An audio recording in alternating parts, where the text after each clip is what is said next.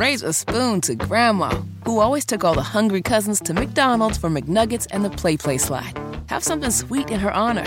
Come to McDonald's and treat yourself to the Grandma McFlurry today. Ba da ba ba ba. At participating McDonald's for a limited time. My name is Nigel, the gun guy, Guy Relford, Second Amendment attorney, filling in for Jason Hammer.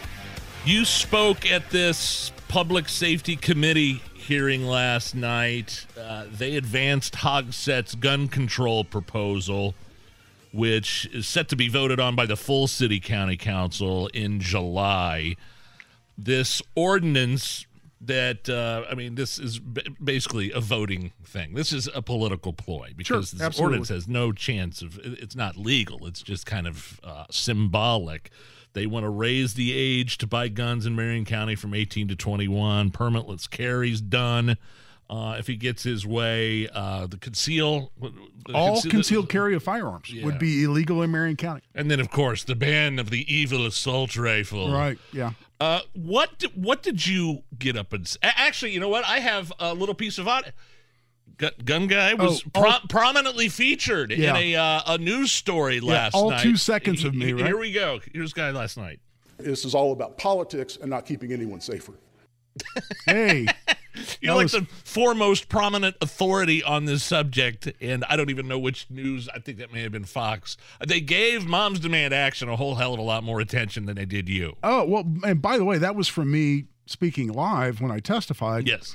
Um, You were. At, how did you get?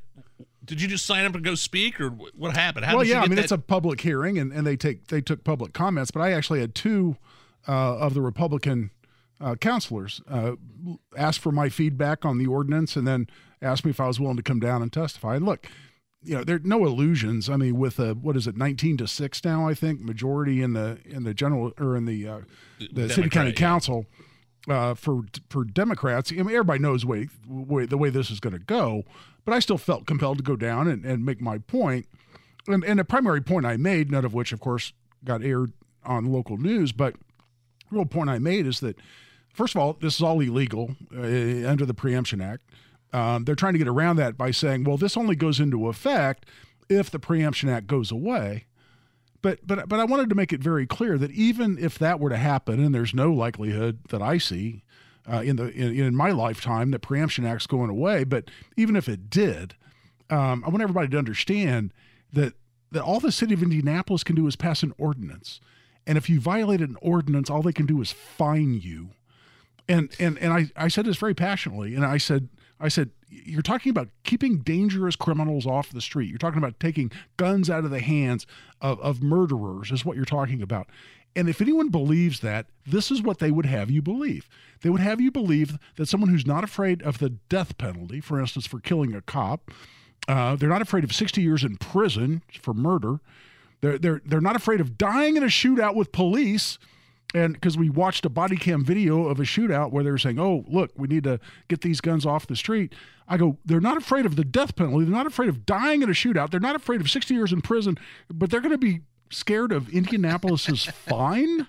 And they're going to be so worried about a fine, they're going to leave their gun at home. That's what these people would have you believe. I had to call that out. Well, I, I and I have to believe that some of these doofus city county councilors didn't even know that was the case. Uh, that was you know what I mean? Like, like, wait, wait, wait. We can only find them. That there would be no jail time. Yeah, I If the mean, yeah, yeah, passed. they I bet put- they had no idea. The city county council, any local government cannot define a criminal statute, create a criminal statute that puts people in jail.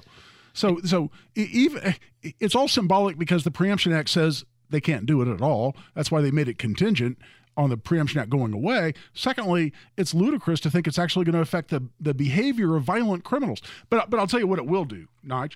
You know. You know, you know who would be concerned about a twenty five hundred dollar fine? That's what they. That's the max they can do for a first time offense somebody like me, somebody like you. I mean, twenty five hundred bucks, right? I mean, that's that's that's lot real money. yeah. You know, somebody like Eli Dicken, my client from Greenwood, he's a hardworking guy. He's an auto mechanic. You know, and and and and, and twenty five hundred bucks to him would be a huge deal. Yeah. What this really means is that the Eli Dickens of the world, if this were to ever go into effect, are not going to carry for fear of violating this thing and incurring a $2,500 fine.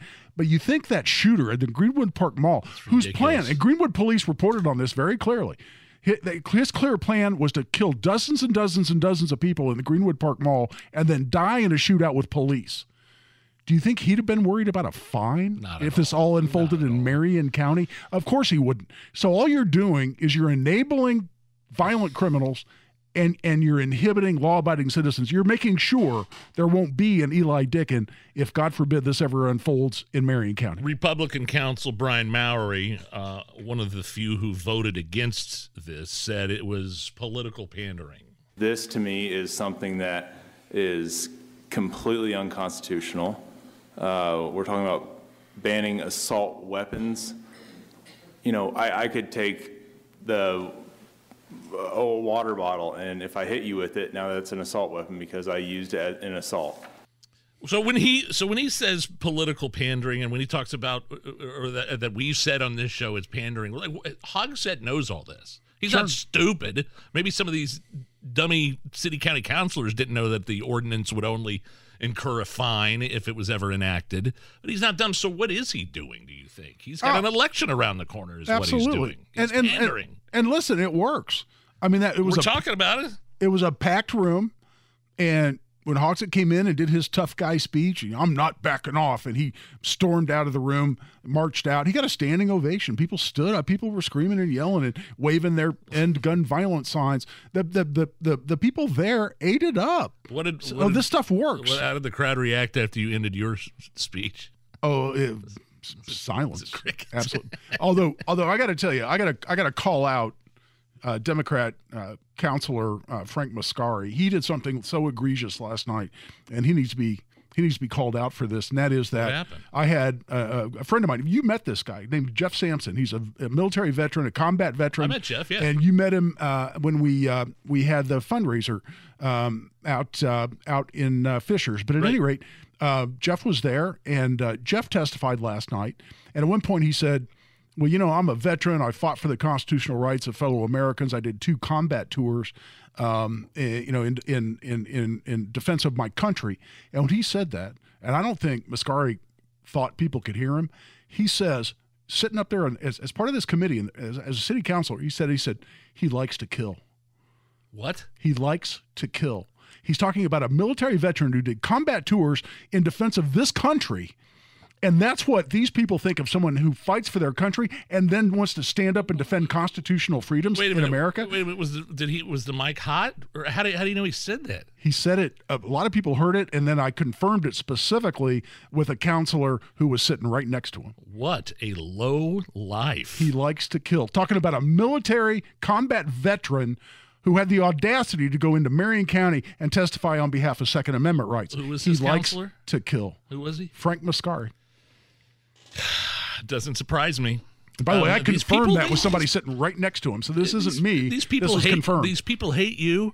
They hate uh, they hate Republicans. They hate the Second Amendment. They hate the fact that there's a preemption law. There's, they hate the fact that they know there's nothing they can do, and they hate the fact that Oh. we all know that it's all pandering. Absolutely. he likes to Counselor. Dan Boots, and, and and he and I have, have spoken at some of the same forums before on gun violence and whatnot. But at one point, he, he he thought he had a mic drop moment where he says, you know, some people, and he's staring holes through me as I'm sitting in the audience. He's staring holes. He really? goes, some people in the NRA like to criticize uh, the city for not doing enough to to reduce violence, and then want to oppose gun control measures and you know and, and, oppose gun control. You can't have it both ways. And he's staring holes through me, and I'm like, ho ho ho, hold on. You know, obviously I can't stand up and speak at that moment, but you think advocating for gun rights is inconsistent with OSE enforcing the laws we already have on the books and keeping violent criminals in jail? You think that's inconsistent? Wake up. Unbelievable. Um, let me play a clip. We had, well, let's play Hogsett real quick. He, you know, he put his big boy pants on after four years of literally doing nothing and decided it's an election year and I better pull the trigger, for lack of a better word, and make it look like I'm doing something. to those who don't want us to be here tonight. I won't be threatened into backing, turning my back on Indianapolis residents. I am not backing down. So there you go. That's the moment you were talking about. Standing ovation, man. Well, you said the FOP does not stand with the mayor on on on most of these proposals. Rick Snyder did say that he supports uh, some of the efforts in terms of what they're trying to do with federal prosecutors. Uh, oh yeah, but that's not part of this package. It's but it's something that the mayor has initiated. Yes, Here's, right. that's, here, yeah, that's a whole eh, separate issue. Eh, let me let me let me just play that real quick. Listen, we applauded many of the sections within his announcement that he proposed, such as expediting the processing to bypass the revolving door of criminal justice in Marion County. His words, not ours this time.